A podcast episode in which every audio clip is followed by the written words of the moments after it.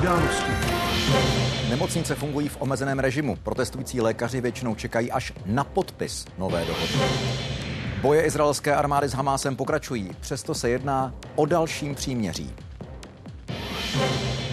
Vláda chystá pomoc energeticky náročným podnikům. Mohli by platit méně za obnovitelné zdroje.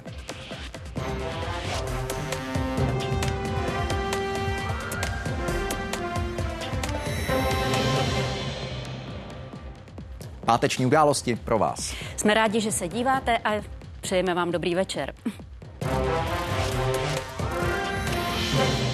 Nemocnice ode dneška fungují v omezeném režimu. A to přesto, že se zástupci protestujících lékařů na poslední chvíli dohodli s premiérem na navýšení příjmů. V součtu téměř o 10 miliard. Výpovědi z přes času, ale většina zdravotníků plánuje stáhnout až ve chvíli, kdy bude včerejší ujednání podepsané. To by se mělo stát po pondělní schůzce s ministrem Válkem. Předpokládám, že odboráři nám pošlou buď ještě do pondělí, anebo v to pondělí kolik chtějí jednotlivým eh, zaměstnancům dát. A to už jsou ale jenom technické věci, kdy eh, my to propočítáme tak, aby jsme se dostali do té celkové sumy a peníze poběží. My se teď musíme bavit o těch konkrétních záležitostech a konkrétních dopadech na ty jednotlivé lékaře. Tenhle moment to ještě není černé na bílém, tak aby jsme mohli říct, že to končí. Dohoda už se ale v prosincovém provozu řady nemocnic příliš neprojeví. Rozpisy služeb se totiž musí měnit s větším předstihem. Zavřená jedna teplná tu jsme zprovoznili, asi vám to kolegové už v noci vyprávěli, takže všechno je na nejlepší cestě k uzdravení. V noci ho záchranka přivezla s infarktem. O tom, že nemocnice může kvůli protestu lékařů fungovat omezeně, Miroslav Slabý věděl. Obavu jsem neměl, ale věděl jsem o tom a na jednu stránku s nima souhlasím. Na kardiologické klinice podala výpovědi z dobrovolných přesčasů asi třetina sloužících doktorů. Všechny plánované zákroky a taky provoz ambulancí ale zůstaly podle primáře zachovány. V tuhle chvíli se nemůžeme dovolit dovolený, který jsme z velké míry zrušili, stejně tak stáže nebo vzdělávací akce. V omezeném režimu bude nemocnice nejspíš fungovat až do nového roku. Zákonník práce nám říká, že 14 dní předem musíme informovat. To znamená, že teoreticky bychom dneska velmi teoreticky mohli začít měnit režim někdy od té poloviny prosince. Ale to vám do toho přesně padají Vánoce a ono rozdělit služby na Vánoce je vždycky velmi citlivá záležitost. Cévku vám vyndali. Uh-huh. Tren taky. Ano. Je to lepší bez těch hadiček. Jen mírně plánují posílit služby na ginekologii v Příbrami, přestože třeba operací tady na prosinec naplánovali o polovinu méně než obvykle. Bude to chtít dva, tři týdny takového většího klidu. Výpověď z přesčasů podali až na jednu výjimku všichni lékaři na oddělení, včetně primáře. Výpovědi určitě doufám, že stahneme. Asi to nebude otázka prosincového provozu, ale doufám, že v lednu už budeme fungovat normálně. A kdy je stáhnete? Co je ten okamžik, na který čekáte? Je to jednak dohoda na té celostátní úrovni a potom samozřejmě i dohody na té lokální úrovni s panem ředitelem. Ostatní oddělení tady fungují jen v mírně omezeném režimu a měnit to už i s ohledem na blížící se svátky nebudou. Co ale ředitelé nemocnic nejen tady v Příbrami budou muset řešit, jsou lednové služby. A to kvůli novele zákonníku práce, která má platit právě od příštího roku. Návrh, který včera schválili poslanci, počítá s tím, že lékař nebude moci po 24-hodinové službě pokračovat v práci. Každý následující den pracovní tady bude chybět zhruba 15 lékařů, kteří tady předtím v úzovkách zůstávali v nějakém počtu a podíleli se na té plánované péči. Teď eh, ji budeme muset nějakým způsobem eh, dá se říct, omezit. Přestávka po 24 hodinách ve službě byla jedním z požadavků protestujících lékařů. To, jak se změna propíše do lednových rozpisů, teď kromě některých ředitelů řeší i Ladislav Dlouhý. Má jít na operaci kyčelního kloubu. Mi sestřička řekla, že si mám zavolat koncem prosince, že teď neví, jak to bude. Chůze mu dělá čím dál větší potíže. Doufá proto ve slíbený lednový termín. Ten ale kromě úpravy zákonníku práce závisí ještě taky na pondělní dohodě ministra s lékaři. Redakce a Johana Šulcová, Česká televize. Jestli můžou přijít na plánované zákroky anebo na objednanou konzultaci k lékaři, si dneska lidé ověřovali na infolinkách anebo přímo ve zdravotnických zařízeních. Třeba na Vysočině zůstaly některé ambulance uzavřené ve všech pěti nemocnicích, včetně té jihlavské zřizované krajem. Já bych potřebovala, prosím vás, na dětskou neurologii, kam to musím jít. Takže tyhle ty dveře vedle mě. My jsme to věděli, protože jsem si sem ráno volala. takže jste žádný obavy neměli? Neměli. Jsem objednaný už rok, takže se na to těším. Jsem objednaná už dva měsíce, tak doufám, že by mi dali vědět. Jistě musím mít, prostě jak primaři, jak tak já musíme mít jistotu, že pokud někdo potřebuje nutně pomoc, tak se mu ji určitě dostane a to si troufnu říct, že se určitě bude dít. Připomeňme ještě, že premiér slíbil lékařům 9 miliard a 800 milionů korun z veřejného zdravotního pojištění navíc. Většina z toho ale už byla v plánu. Peníze by měly jít přímo na platy a mzdy, pravděpodobně skrze dodatky k úhradové vyhlášce. Z pohledu zdravotníků ale bude důležité, jak přesně bude všechno sformulováno a jak konkrétně bude rozdělení peněz v nemocnicích zajištěné.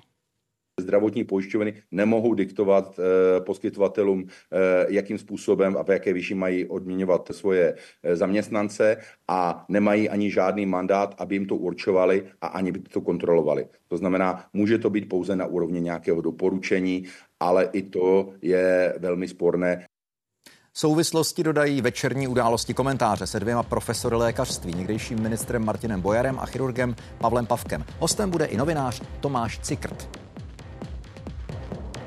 Teď další témata za chvíli třeba o stavu státního rozpočtu měsíc před koncem roku. Deficit je téměř 270 miliard. Klid zbraní na Blízkém východě skončil. Podle Izraele teroristi z Hamásu nedodali seznam dalších rukojmí k propuštění.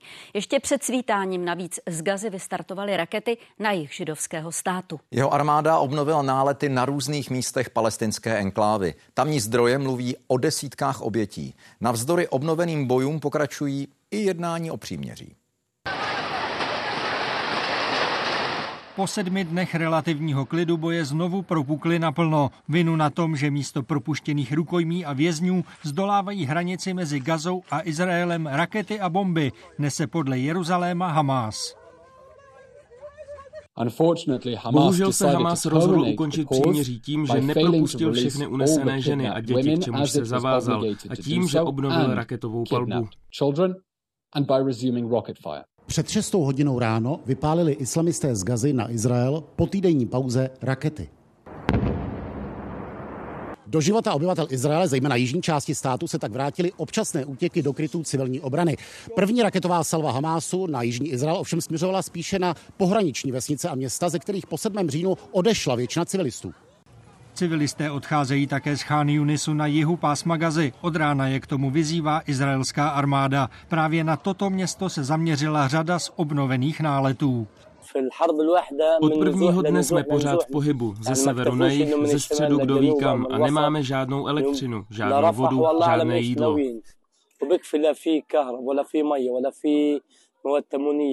Zástupci OSN označili obnovení bojů za katastrofu. Americký ministr zahraničí před koncem své návštěvy Izraele vyzval k co největší ochraně palestinských civilistů. Včetně jasného a přesného vyznačení oblastí a míst v jižní a centrální Gaze, kde mohou být v bezpečí. Armáda zprovoznila interaktivní mapu pásma Gazy, která má civilisty navádět na místa, kde se boje nevedou. Anonymní vládní zdroj jedné izraelské televizi sdělil, že další den příměří nastane, až teroristé propustí všechny ženy. Jako jedna z posledních se zatím vrátila 21-letá Mia. Viděli jsme zblízka náročné a bolestivé důsledky, které zajatým lidem zanechalo jejich utrpení na těle i na duši. Podle izraelské vlády je v Gaze stále 137 rukojmí, z toho 20 žen a dvě děti. Z Izraele David Borek a z Prahy Petr Zavadil, Česká televize. Vláda pomůže firmám, které spotřebovávají velké množství energie. Některé budou pravděpodobně odvádět nižší poplatky za obnovitelné zdroje. Podrobnosti představí ministerstva financí a průmyslu do dvou týdnů. Bez zásahu kabinetu by třeba podnikům na hladině velmi vysokého napětí podražila regulovaná složka elektřiny o 190% To zástupci průmyslu označili za ohrožení celé ekonomiky. Hospodářství není v dobré kondici. Dokládají to i poslední čísla o poklesu HDP. Různá odvětví české ekonomiky, všechna závislá na velkém množství energií. Schodně tak tyto firmy čekají, jaké částky budou nakonec od ledna platit. Vysoké ceny energií dopadají i na tuto betonárnu na Pražském chodově. Funguje tady už tři desítky let. Beton odsud se využívá třeba při stavbě budov nebo silnic. I tady očekávají, že jim v příštím roce energie kvůli navýšení regulované složky znovu stoupnou. A proto by i oni pomoc od státu uvítali. Pokud je energeticky náročný provoz, například betonárna nebo obalovna asfaltových směsí, tak tam ty nárůsty budou opravdu velmi vysoké a uvidíme, jak se to promítne do finálních kalkulací pro koncové zákazníky. Podnikatelské svazy už dříve upozorňovaly, pokud zdraží regulovaná složka, některé firmy budou platit o desítky milionů korun víc. A to by je mohlo ohrozit. Vláda dnes nakonec přislíbila pomoc. Pokud se jedná o tu možnou podporu přes poplatky za obnovitelné zdroje, tak pak by se muselo jednat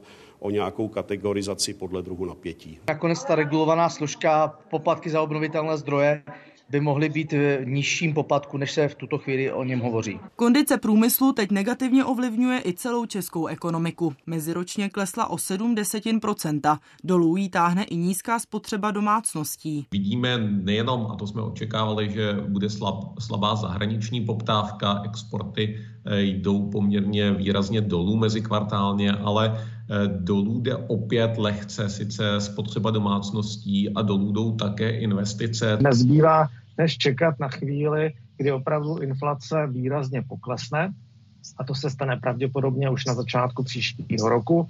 A od té chvíle si myslím, že ekonomika se pomalu a jistě začne zpamatovávat. Letos nejspíš české hospodářství skončí v červených číslech. Bude to tak za posledních deset let teprve po druhé. A podle analytiků nebude jednoduchý ani příští rok. To už by ale ekonomika růst měla. Michála Nováková a Tereza Glejchová, Česká televize. Slova meteorologů se vyplnila, Česko postupně směrem od jeho západu zasypává sníh. Místy může během víkendu napadnout 40 cm.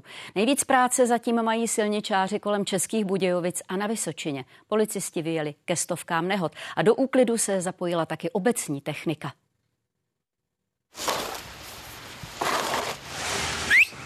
Mají naspěch. Český Krumlov si je najal, aby rychle odklidili sníh na desítkách míst po městě. Teď jsme začali. Tak ještě 84, no. Sníh na jihu Čech během dne rychle přibýval. Je toho dost. Třeba na Prachaticku začalo odpoledne znovu hustě sněžit. Já než uklidím kolem baráku, tak to zase zapadá. Tady na dvoře ráno už jsem to bral dvakrát, no. Počasí taky komplikovalo dopravu. V jižních Čechách výjížděla policie minimálně k 50 nehodám. Třeba v Dolním Bukovsku sjelo auto do Rybníka. Varování dostávali řidiči po celém Česku. Zablokovaná ucpaná je i silnice 114 z Dobříše. Z dálnice D5 sjel kamion a převrátil se ze svahu na bok. Ani na hlavních tazích si proto mnozí nedovolili přidávat plyn. Redakce a Martin Donát, Česká televize. Zmínili jsme jich Čech, míříme tam živě a pak v zápětí na Ostravsko, ale nejdřív Nikol Coufalová. Jak se tedy zatím daří udržovat silnice a cesty u vás? Od rána v jižních Čechách napadlo 5 až 10 cm sněhu. Aktuálně zde opět sněží, ale ještě horší situace by podle meteorologů měla přijít později večer a pak také v noci, kdyby mohlo připadnout dalších 20 cm. Na to se připravují také, e, také dopravci. V případě, že by zítra nevyjeli například některé vlakové spoje, nasadí i náhradní autobusy a udělají vše proto, aby to cestující omezilo co nejméně. A podobně pracují také jeho čeští silničáři. Ti mají teď v terénu 100 140 sypacích vozů. Drobné zdržení teď může čekat řidiče eh, na Netřebicku, tam blokuje silnici nehoda kamionu, ale už zhruba je tam to zdržení jen 6-minutové a pak také mohou lidé očekávat problémy později večer na silnicích nižších tříd. Skosleský kraj to hlavní chumelení teprve čeká. Eh, kde by mělo padat nejvíc, to nám řekne Jana Drápelová. Posloucháme tě. Dobrý večer, tak eh, ten sníh čeká opravdu celý Moravskoslezský a Olomoucký kraj až spíš směrem k ránu a o víkendu i v Ostravě. Tady v Ostravě by mohlo napadnout do 20 cm sněhu. Sněhová pokrývka bude všude na horách, pak 35, někde i 40 cm. Ráno se tady bude tvořit ledovka, sněhové jazyky. Řidiči by měli být opatrní. Opatrní by ale měli být i lidé, kteří plánují o víkendu navštívit hory, protože meteorologové tam očekávají také sněhové závěje. Například už teď vydala varování chráněná krajina oblast Jeseníky. Velmi složité bude podle zdrojů z Evropské komise prosadit další pomoc Kijevu za 50 miliard eur už na prosincovém unijním samitu. Brusel ale navzdory zdrženlivosti některých států hodlá bránící se zemi dál podporovat. Prezident Zelenský chce požádat o nové půjčky a využít je na lepší opevnění na frontě i na stavby civilních krytů. Posílit chce taky domácí vojenskou výrobu. Vztah jednotlivých evropských zemí k Ukrajině má celou řadu odstínů. Slovenští autodopravci začali odpoledne blokovat jediný silniční přechod na společné hranici. Na protest proti tamní levné a podle nich nekalé konkurenci. Přidali se tak k polským kolegům, kteří takto provoz omezují už 25. den. Chaos, kolony, nervozita. Situace, která panuje už od 6. listopadu na polských hranicích s Ukrajinou. A změna je v nedohlednu. Řidič Olek po příjezdu zjistil, že je před ním zhruba 8 dní čekání v mrazu ve špatných podmínkách. Tam přijdeš, zapíšou si tě. Jsem 85. v pořadí. Dříve jezdil pro polského dopravce. Po začátku války přešel k ukrajinské společnosti. Za menší plat, ale s jistotou práce. Potvrzuje tak, na co upozorňuje blokáda, že ukrajinské firmy ty polské vytlačují z trhu. Nám Chceme se vrátit k mechanismu, který donedávna reguloval trh mezi dopravci z EU a mimo EU. Rynek transportowy pomiędzy przewoźnikami unijnymi a převožníkami spoza Unie Europejskiej. Do Loňska museli dopravci na obou stranách získat povolení k přejezdu hranice. EU ale omezení zrušila jako pomoc válčící zemi, která není kvůli ruské okupaci pobřeží schopna se jinak zásobovat. Věc se dostala až na program jednání Sejmu. Poslanci chtěli po premiérovi Mateuši Moravěckém, aby jim vysvětlil, proč se problém nedaří vyřešit. Kde je premiér Moravěcký? Nepřišel, nahradil ho ministr dopravy. Rozhodnutí o návratu povolovacího systému je v gesci Evropské unie. Polská opozice obvinuje Moravěckého kabinet, který 11. prosince skončí z nečinnosti. Kritika zní i z Bruselu. Polské úřady jsou jediné, kdo si může vynutit dodržování práva na hranicích. Spor mezi tím eskaluje, podobně jako v září ten o dovoz obilí. Pokud se sousedé nechovají sousedsky, odpovíme, ale civilizovaně. Absolutně jest jakakolwiek Absolutnie w tom není nechuť do vzájemných vztahů mezi Polskem a Ukrajinou. narodowych między Polsk, Polską a Ukrajinou. Na vrchu tam Už aby to ti na vrchu politici vyřešili, aby nebyly skandály. Podle Ukrajinců jsou blokovány i humanitární dodávky. Poláci tvrdí, že druhá strana falšuje kamionům s pomocí dokumenty. Z Korčové a Varšavy Andreas Papadopoulos, Česká televize. Na staroměstském náměstí v Praze se na večer rozsvítil vánoční strom. Smrk z Liberecká zdobí 50 hvězd, 342 koulí a 8,5 kilometrů řetězu. Svítit bude každý den od 10 dopoledne do jedné ráno až do tří králů. Navíc každou hodinu, vždycky v půl, bude blikat na melodii Karla Svobody z pohádky Tři oříšky pro popelku. Právě 50 let po jejím natočení.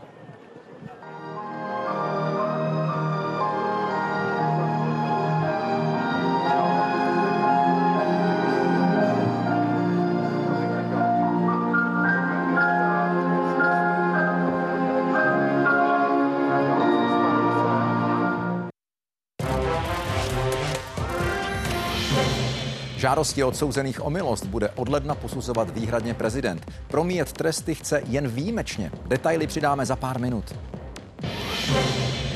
Po teplotně rekordním roce hledají státníci v Dubaji cestu, jak zvládnout měnící se klima. Kdy je skleníkových plynů moc a kdy málo, vysvětlíme o půl osmé.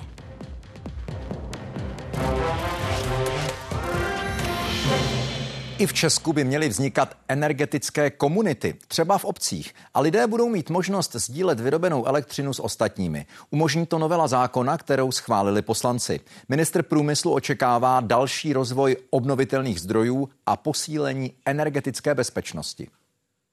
Poslední dva, tři roky přibývá těch střech viditelně. Vlastní fotovoltaiku má už i tento dům v Hradci Králové a to, co vyrobí, využijí i jednotlivé domácnosti už v rámci současných pravidel aby to využívaly jednotlivé byty plus eh, společné prostory, eh, výtahy, osvětlení, co je pro běžný život eh, v paneláku potřeba. Milan Polák ze Šťáhlavic u Plzně bude instalovat solární panely na jaře. Elektřinu by chtěl nabídnout i v rámci rodiny. Vůbec ta možnost poslat víceméně nebo sdílet eh, energie třeba s rodičema, který bydlí 120 km v Krušných horách. Přijde mi to geniální. Možností bude víc. Aktivní zákazníci budou sdílet elektřinu až na deseti místech kdekoliv. Typicky, kdo má fotovoltaiku na chatě, využije ji přes týden v bytě. Vznikat můžou i větší společenství až pro tisíc míst ve třech sousedních regionech. O energii se v nich podělí domácnosti, firmy nebo obce. Jsou to energetické úspory, startujeme určitou formu decentralizace výroby a protože mluvíme o sdílení výroby z obnovitelných zdrojů, tak to má samozřejmě eh, velmi pozitivní ekologické dopady. Novelu nakonec podpořili všichni přítomní poslanci napříč stranami. Předcházely tomu dva roky příprav a vyjednávání nedokonalostí toho zákona eh, je to, že zákon omezuje možnost účasti domácnosti na jednu jedinou skupinu sdílení. Z našeho pohledu to dopadlo velmi dobře. Ten zákon obsahuje vlastně vše, co eh, energetická společenství v praxi potřebují. Kdo kolik vyrobil a kde se elektřina spotřebovala, zaznamená energetické datové centrum. Taky s ním novela počítá. Předchozí úprava zákonů už zjednodušila instalace do 50 kW. Myslím si, že následující roky opravdu nás posunou v té energetice eh, k té decentralizované energetice, kde budeme mít hodně obnovitelných zdrojů a vyrábět si sami. Na právě schválenou předlohu naváže další energetická novela, která nastaví pravidla akumulace a agregace flexibility, tedy jednoduše řečeno pro skladování elektřiny, vyrovnávání výkyvů a řízení sítě. Milan Brunslík, redakce Česká televize. Měsíc před koncem roku je schodek rozpočtu 269 miliard korun. Číslo zveřejnilo ministerstvo financí. Oproti předchozím letům jde o příznivější údaj. I tak je ale listopadový schodek čtvrtým nejhorším v historii samostatného Česka.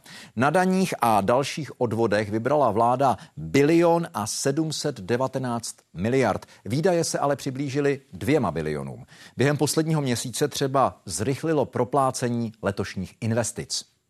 To bude nejúspěšnější rok, co se týče kapitálových výdajů a potvrzuje to to, že přestože musíme snižovat schodky, ozdravovat veřejné finance, tak udržujeme či ještě zvyšujeme investiční aktivitu státu. Výdaje do investic se hodně eh, jak si dohání s, na ministerstvu obrany, ale to nejsou přesně ty investice, které by nás posunuly, které by pomohly hospodářskému růstu. Zdaleka nejvíc letos rostou výdaje na důchody.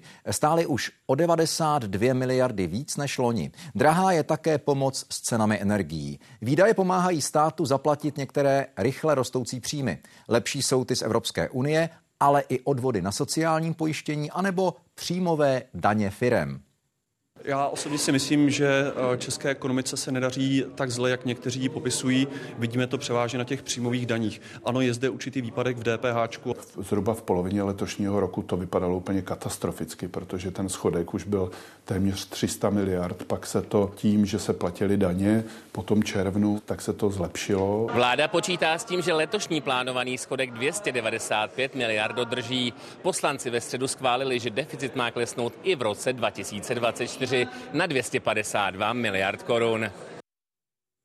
Druhá provozní zkouška čerstvě opravené silnice Deštné Šerlich v Orlických horách. Při té první před třemi týdny se autobus nevyhnul protijedoucímu sypači. Další později havarovali. Investor, kraj, proto musel po stížnostech řidičů autobusů silnici upravovat.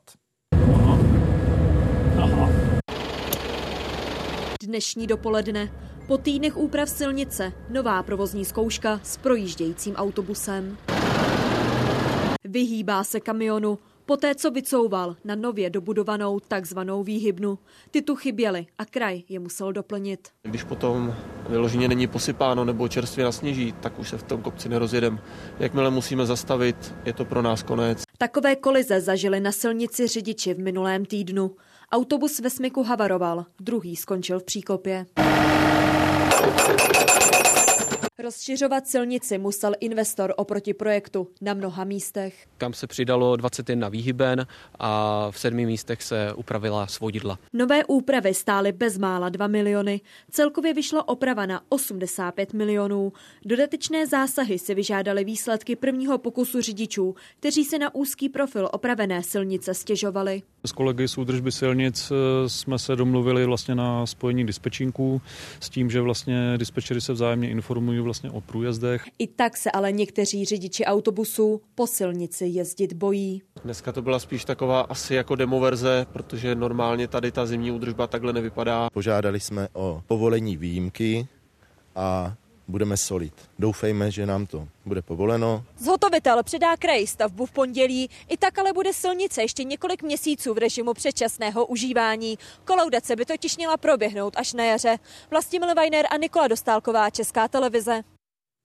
Povinné ručení se má nově platit i za některé elektrické koloběžky, segveje anebo sněžné skútry. Změny schválili poslanci.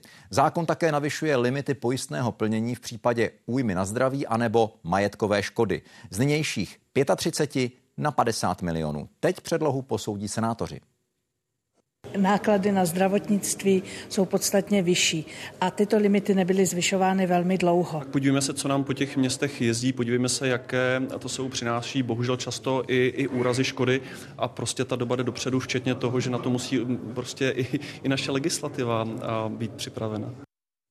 Posuzování žádostí o milost se v lednu vrátí výlučně na Pražský hrad. Prezident Petr Pavel se dohodl s ministerstvem spravedlnosti na předání celé agendy, které se předtím dobrovolně vzdal prezident Miloš Zeman.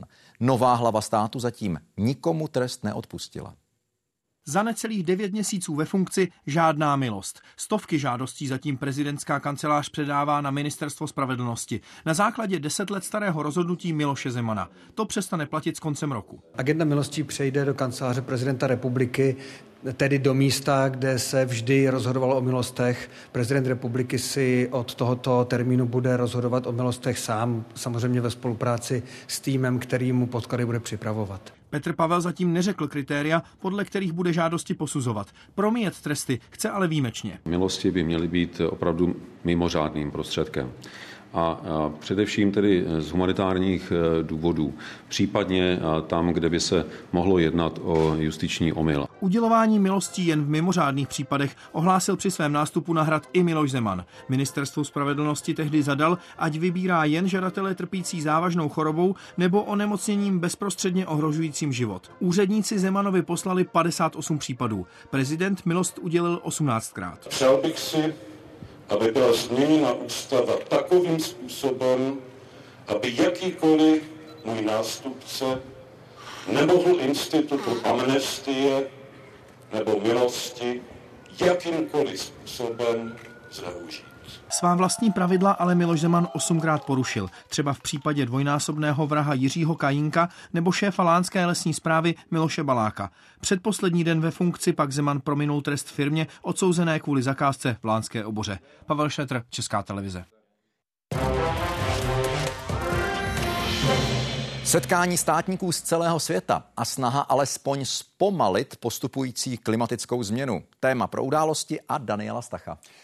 Na konferenci, která začala v Dubaji, se sjíždí státníci na klíčová jednání. Politici, diplomaté i vědci mají společně řešit, jak možnosti využít proto, aby dopady klimatické změny zmírnily a případně také, kdo daná opatření zaplatí. A i teď se toho hodně děje přímo v atmosféře. Tady vidíte počítadlo. Kolik oxidu uhličitého se dostává do ovzduší právě teď? Dubaj zezelenala. Emirát, který zbohatl na těžbě nerostných surovin, hostí konferenci, kde mají státníci dohodnout funkční strategii boje s klimatickými změnami. To znamená i konec fosilních paliv. Česká republika, kterou v Dubaji zastupuje premiér Petr Fiala, sází na jádro. My bychom do roku 2050 eh, měli mít eh, podíl jádra na výrobě elektřiny někde kolem 50 Svět se dohodl, že udělá maximum pro udržení nárůstu globálních teplot výrazně pod dvěma stupně Celzia už před osmi lety v Paříži. Jen tak je podle OSN možné zabránit nejnebezpečnějším dopadům klimatických změn, jenže závazky z Paříže se nepodařilo splnit. Tady v Dubaji, která chce do roku 2050 veškerou elektřinu vyrábět z obnovitelných zdrojů, se mají politici zavázat, že tentokrát už jejich země stanovených cílů skutečně dosáhnou. Účastníků konference má být až 70 tisíc. Některé státy posílají nejvyšší politickou reprezentaci. Ekologie jako důležité téma politické, ale také ekonomické, tak to vnímají tady ve Velké Británii. I proto na samotnou konferenci o změně klimatu míří odsud celá politická špička. Tedy v prvé řadě král, pro kterého je ekologie životním posláním. pak také bývalý premiér a dnešní minister zahraničí David Cameron, ale i oba lídři hlavních politických stran, jak předseda opozice Keir Starmer, tak i šéf konzervativců a premiér vlády Rishi Sunak. We are a world leader when it comes to climate. That's what the stats show. We've reduced carbon emissions in this country faster than any other major economy. Vedle Karla III. pronesl jeden z prvních projevů generální tajemník OSN a stanovil ambiciozní cíl – okamžitý konec spalování fosilních paliv. Pro většinu zástupců států jde ale o příliš radikální řešení. Z Londýna Lukáš Dolanský a Dubaje David Miřovský, Česká televize. Státníci se setkávají v roce, který je mimořádný. Mimo jiné bude podle odborníků nejteplejší v historii. Prosinec už rekordní hodnoty totiž nezmění. We've never seen anything like 2023. Is uh, off the chart. Is, is something that we have never experienced before. Tyto pruhy ukazují, jak se globální teplota ve světě mění. Čím teplejší barva, tím teplejší byl daný rok oproti historickému průměru. Letos 17. listopadu pak vystoupala globální teplota poprvé 2 stupně nad historický průměr. A během roku byla řada extrémních jevů. Silné bouře, jako ta, která smetla mexické Acapulco, nebo bouře, která v Libii způsobila záplavy, které zabily víc než 4 tisíce lidí. Extrémy se nevyhnuly ani Evropě. Záplavy byly v Rakousku nebo v Itálii, kde dokonce spadla největší evropská kroupa v dějinách. Průměr měla 19 cm. Naopak rozsáhlé lesní požáry zasáhly Řecko. Častější extrémy počasí jsou důsledkem měnícího se klimatu. To výrazně ovlivňuje vypouštění skleníkových plynů. Skleníkové plyny jsou přitom pro život, tak jak ho známe, naprosto nezbytné. Bez nich by byla celá Země jen zmrzlou planetou. Průměrná teplota by klesla na minus 18 stupňů. I díky oxidu uhličitému nebo třeba vodní páře je ale klima na planetě mnohem přívětivější. V průměru plus 15 stupňů. Skleníkové plyny tak fungují jako kabát. Pálením uhlí, ropy nebo třeba zemního plynu se ale do atmosféry dostává uhlík, který se do podloží ukládal miliony let. Oxid uhličitý tak v atmosféře funguje podobně jako svetr. Další vrstva, kterou jsme vytáhli ze skříně. Od začátku průmyslové revoluce už globální teplota vzrostla o více než stupeň. Změna ale není všude stejně rychlá a stejně viditelná. Nejrychleji se otepluje Arktida, kde je klima už teď o 3 až 4 stupně teplejší než před stolety. To už je změna, která je vidět na první pohled. Teplejší klima totiž v Arktidě doslova mění krajinu před očima. Tohle je ledovec Jakobshaven v Grónsku. Čelo ledovce od roku 1850 ustoupilo o více než 110 kilometrů. To je vzdálenost jako z Prahy do Hradce Králové. Led ztrácí prakticky všechny ledovce na Zemi. Změna je ale vidět na první pohled i u nás. Teplejší až suší klima třeba výrazně pomohlo rozšíření kůrovce. Hlavně na Vysočině tak během několika let zmizely celé lesy. Všechny tyto změny jsou propojené. Tající ledovce, častější výkyvy počasí nebo třeba zdraví lesů na Vysočině. To vše má stejnou příčinu. Měnící se klima na celé planetě. Teď se přitom rozhoduje o změnách, které se plně projeví třeba až za 30 nebo 50 let. Čím víc se klima oteplí, tím větší a viditelnější budou změny nejen v atmosféře, ale i v krajině. Vladimír Piskala, Česká televize. Klíčový je dostatek informací. Klimatologové vycházejí z měření teploty na stanicích, bojkách, z letadel, balónů i satelitů. Jde o stovky milionů měření, ze kterých pak odborníci počítají globální teplotu. Důležitá jsou i měření z odlehlých míst, kde se kromě teploty sledují taky třeba skleníkové plyny. Jedním z takových míst je sopka Mauna Loa nebo Mauna Kea na Havaj. V obou případech mají sopky přes 4000 metrů. A to je výška, ve které je vzduch už hodně promíchaný. Navíc tady jsme uprostřed Tichého oceánu. A to znamená, že tady blízko není žádný velký zdroj znečištění, a to jak metanu, tak oxidu uhličitého. K měření přispívají i Češi. Místní hodnoty se započítávají do světových údajů. Vědci navíc sledují celou řadu témat. Stanice Košitice na Vysočině je téměř přesně ve středu Česka.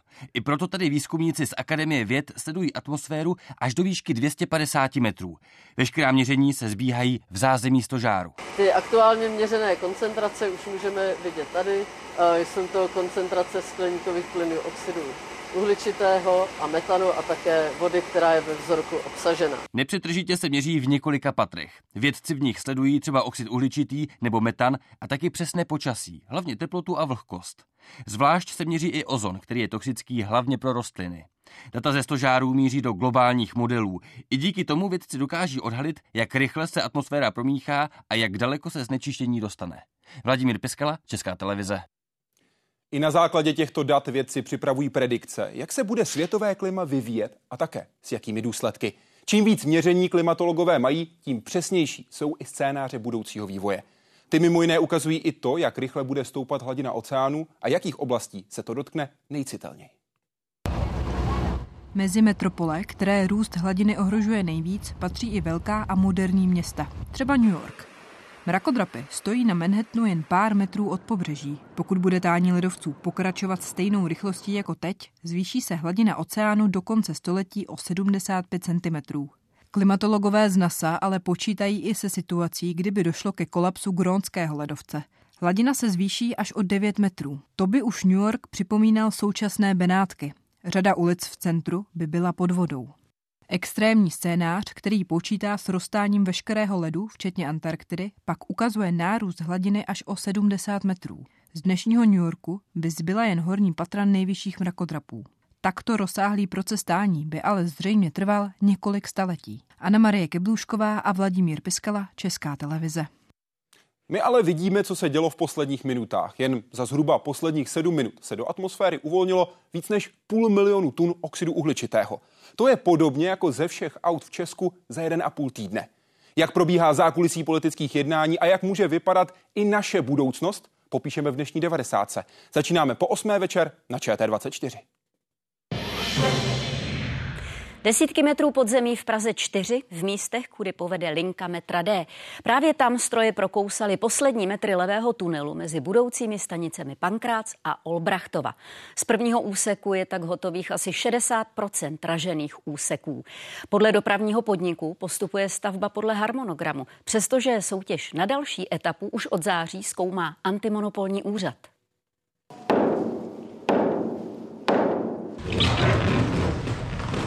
Moment, který mohli lidé naposledy vidět před 12 lety při dostavbě linky A. Slavnostní proražení jednoho z tunelů. Zbývá zhruba 40 dražeb.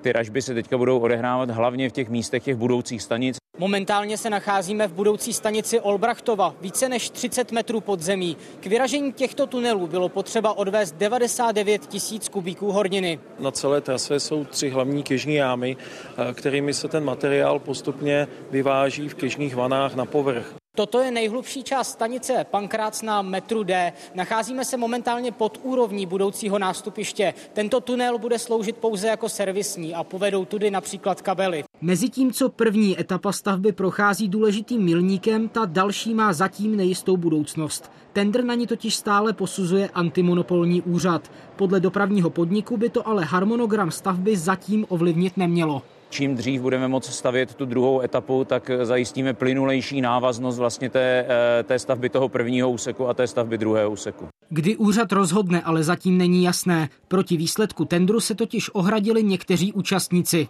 Tam je několik eh, námitek uchazečů, UOX už vydal Eh, dva zákazy uzavřít smlouvu, tak tohle je třetí. Podnik začal se stavbou loni. Práce na prvním úseku potrvají 90 měsíců. Zprovoznění celé 8-kilometrové trasy je naplánované na rok 2030. Tomáš Síkora, Česká televize. Do konce března 2025 si ukrajinští uprchlíci budou moct prodloužit dočasnou ochranu v Česku. Schválili to poslanci. Většina těch, kteří utekli před ruskou invazí, se tu snaží různorodě zapadnout, včetně sportu. Svědčí o tom i příběh 14-letého Maxe Bojčuka, stříbrného medailisty ze světového šampionátu v Kyokushin karate. Tady mám prostý pohár, v, který jsem dostal v Česku, tady IFK, který jsem dostal v Turecku. No a pro mě nejvýznamnější je ten uh, čtvrtý championship v Holandsku. Nejcennější pohár získal jako český reprezentant. Karate si oblíbil ale už na Ukrajině, i když ne hned. Nemohl jsem udělat nějaké, uh, nějaké například bouchání nohy, anebo jsem prohrával na závodech. Vydržel i díky podpoře matky. Spolu pak uprchli před ruskou invazí. Перше, що моя дитина зробила, е, почала е, дивитися деякі кушин карате. Не школа цікавила мого сина, а цікавила кіякушин карате. Brzo se připojil k pražskému klubu. Po roce a půl v jeho barvách získal druhé místo na světovém šampionátu. Trochu bojel, protože je to velký závody. Když nastal ten čas, že musím, musím už jet na zápas, eh, tak jsem začal cítit, že já jsem silný a to vyhraju. Silným se podle svých slov stal díky trenérovi. Jan Soukup se karate věnuje přes 30 let. Kromě Maxe na šampionát připravil tři další závodníky. Měli tvrdou přípravu, makali na tom a jsem strašně rád, že to také dopadlo. Max má ale i další ambice. Možná za 10 let budu už eh, trenér, budu už trénovat dítě a taky budu eh, šampionem světa. V plánu tak má získávat i další poháry pro Česko. Natalia Kosjaková a redakce Česká televize. Americká sněmovna reprezentantů zbavila mandátu republikána George Santose. Podle etického výboru podváděl voliče i své sponzory, když prostředky získané na kampaň zneužíval na osobní výdaje. Politik zvolený za stát New York je teprve šestým vyloučeným zákonodárcem v dějinách sněmovny.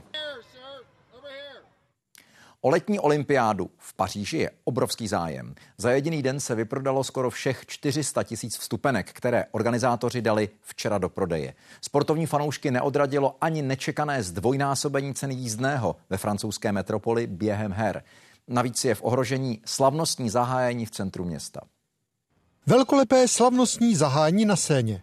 Před zraky více než půl milionu lidí přímo na místě, v šestikilometrovém úseku podél řeky. Jiný scénář zatím organizátoři nepřipouštějí, přestože odborníci varují před vysokým bezpečnostním rizikem. Ceremoniál bude trvat 6,5 hodiny ve zcela otevřeném prostoru. Jak během něho chcete zajistit bezpečnost například izraelských sportovců? Úřady už zatím vymezily zóny kolem sportovišť se zvláštními pravidly, zcela uzavřené pro automobilovou dopravu. Výjimečně bude střežena také olympijská vesnice. Já mám tu zkušenost z toho, že ty obavy vždycky před olympijskými hrami, hrami nějaký, nějaké jsou, ale výsledku vždycky musím někde zaklepat, to nakonec dopadlo dobře. Výstavba vesnice pro 15 000 sportovců pokračuje podle plánu. Spoždění prací je podle organizátorů minimální. Ještě nám zbývá dost práce, ale vše zatím plníme, jak máme. l'impatience d'accueillir le monde entier. Diváky nepotěší zdražení jízdného v metru. Obyčejný lístek má stát dvojnásobek současné ceny v přepočtu téměř 100 korun. Přestože v kandidátském projektu slibovali jízdné pro držitele vstupenek na soutěže zdarma. Není normální, aby lidé museli platit za jízdné dvojnásobek oproti běžné ceně. Většina disciplín už je zcela vyprodaná. Symboly her jsou vidět na každém kroku. Zcela v duchu chystaného olympijského klání se nesou i nově otevřené tradiční vánoční trhy před radnicí. A Francie se duchu Piera Kuberténa jen tak nezbaví. Země bude totiž pořádat i zimní olympijské hry v roce 2030. Dostala důvěru i proto, že Mezinárodní olympijský výbor je spokojen s průběhem příprav na ty letní v příštím roce. Z Paříže Jan Šmíd, Česká televize. Další částečně francouzské téma. Slavkovské bojiště se znovu vrací do doby před dvěma 18 lety. 2. prosince roku 1805 se tam odehrál jeden z nejznámějších bojů, známý také jako Bitva tří císařů. Už dnes se konají připomínkové akce. Třeba teď se živě díváme na empírový bál v historickém sále Slavkovského zámku.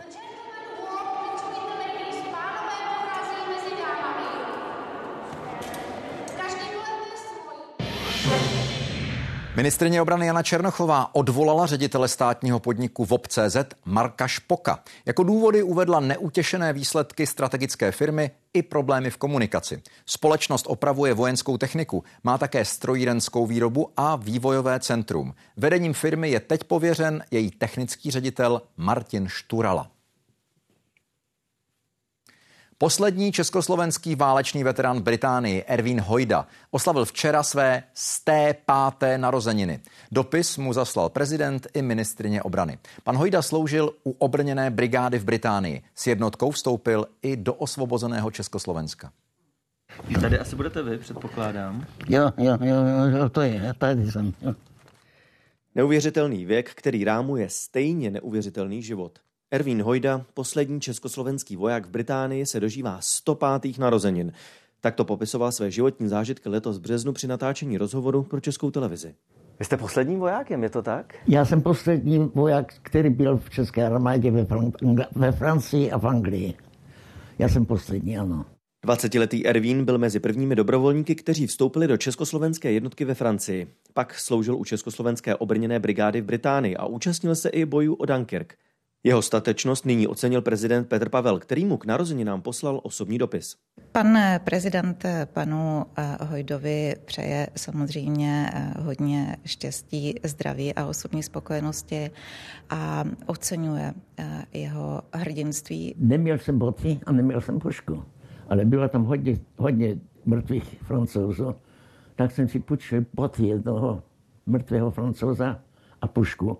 V roce 1945 se vrátil domů. Jako západní voják ale těžko hledal místo. S manželkou a malým synem se tak vrátil do Anglie. Na své vojenské působení je dodnes hrdý. Já jsem trochu, já jsem trochu pomáhal. Já jsem, já jsem tak malý, malý linky pomáhač té svobody. Říká poslední žijící veterán v Británii s tím, že boj za svobodu ale nikdy nekončí. Z Londýna Lukáš Dolanský, Česká televize. Příslib, že maximální počet dotovaných hodin příští rok klesne o 5% a nikoli o 15%. A taky speciální výpočet pro malotřídky. Právě to podle učitelské platformy přinesla dopolední schůzka s ministrem Mikulášem Bekem. Ten na sociálních sítích uvedl, že se s dalšími aktéry setká ještě příští týden. Právě změny ve financování výuky spolu s odměňováním nepedagogů patřily k hlavním důvodům, proč i školy začátkem týdne stávkovaly většina těch požadavků, které školy měly, eh, bude splněna nebo je pro ně akceptovatelná v tom kompromisu, který pan minister navrhuje. Příští pondělí má být jednání s odbory. Eh, tam předpokládám, že se ještě budou dořešovat ty nepedagogové.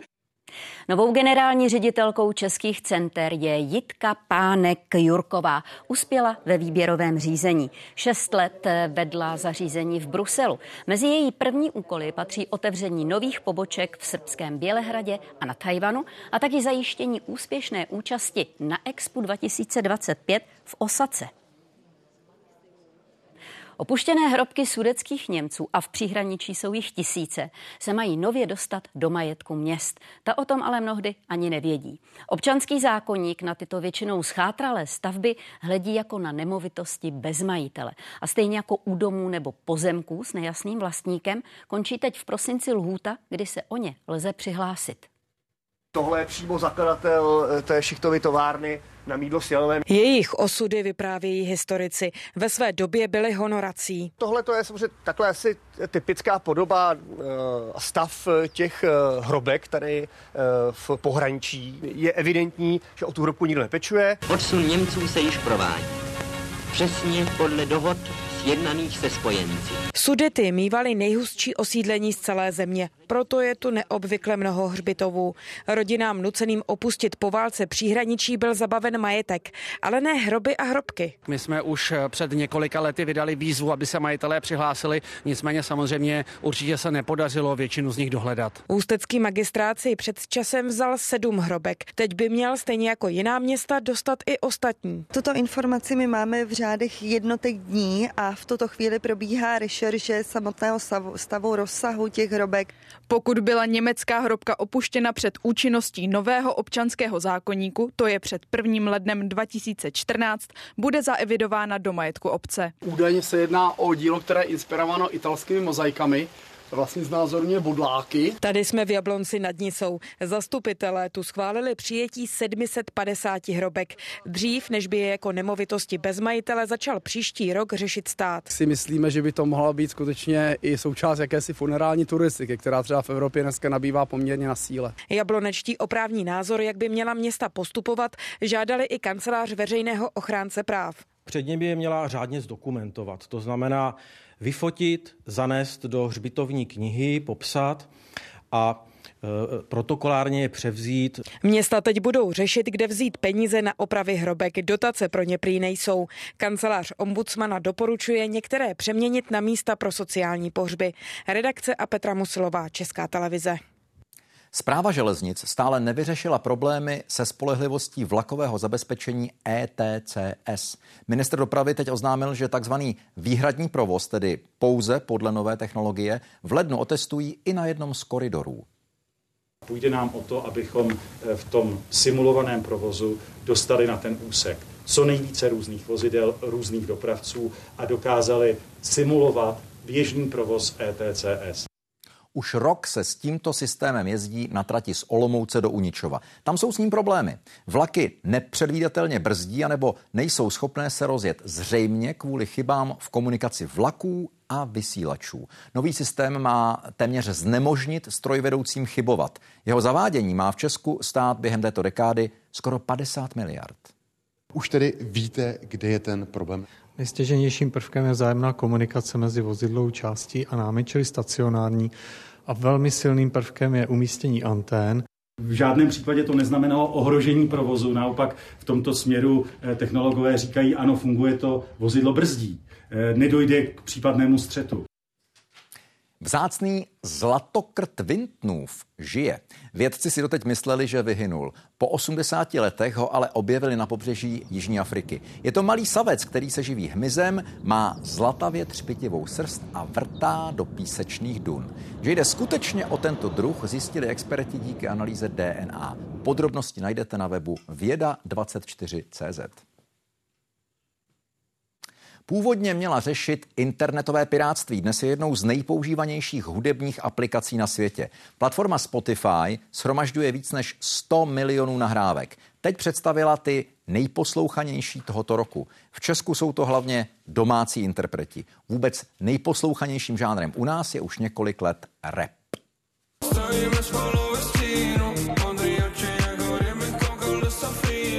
Děti migrantů a teď jsme všude. Repují o sobě Viktor Šín, původem z Kazachstánu a Kelin, původem z Moldavska. Každý s téměř milionem posluchačů měsíčně vládnou české scéně. Letos v únoru spojili síly na desce Road Trip, která se na Spotify dostala do hitparády nejúspěšnějších nových desek z celého světa. V Česku se jedná o nejposlouchanější album tohoto roku. Minulý měsíc ho oba interpreti pokřtili na vyprodaném koncertě v největší tuzemské sportovní hale.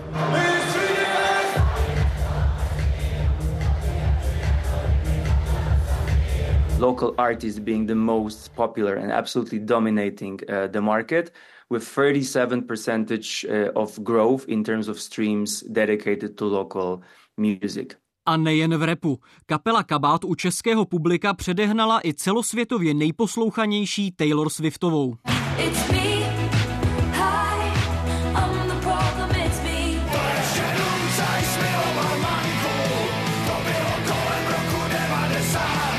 Samozřejmě my jsme začínali v době totálního analogu a najednou jsme se dostali, přátelé, do doby virtuálních světů a naše fanoušci a my jsme do nich vstoupili taky. Služba měla loni tržby skoro 12 miliard euro. Umělci si ale stěžují na malé odměny. Ty se pohybují v řádu haléřů za jedno přehrání. Nově pro získání honoráře navíc musí dosáhnout alespoň tisíce poslechů za rok. Ke kritice už se přidali i ti nejposlouchanější. Helena Sládková a Filip Karban, Česká televize. Jak jsme avizovali od deseti, události komentáře o penězích ve zdravotnictví i obavě z omezení péče. Pozvání přijeli lékaři Martin Bojar a Pavel Pavko a novinář Tomáš Cikrt. Dál sledujeme počasí, připomínám výstrahu před vydatným sněžením, která stále platí. Komplikace jsou už teď na řadě silnic. Naopak lyžaře nová pokrývka potěšila. První kilometry sjezdových tratí pro lyžaře otevírají v Krkonoších, kde všude už se dá ležovat a jak se změnily ceny skipasu. Nejen to, zítra v událostech. Branky body vteřiny a v nich dnes i nečekaný konec jedné velké, velké hokejové kariéry. Kdo ho oznámil, řekne Jan Smetana. Ano, eh, David Krejčí je hráč, který v dresu Bostonu odehrál téměř 12 zápasů v NHL a v roce 2011 taky z Bruins slavil zisk Stanleyova poháru. Donutili ho k tomu zdravotní problémy, je tak jasné, že se neobjeví na domácím mistrovství světa. Víc k tomu řekneme už za chvilku v brankách. No klobouk dolů před jeho kariérou. Těšíme se na branky a zítra se podívejte na události. Naschledanou.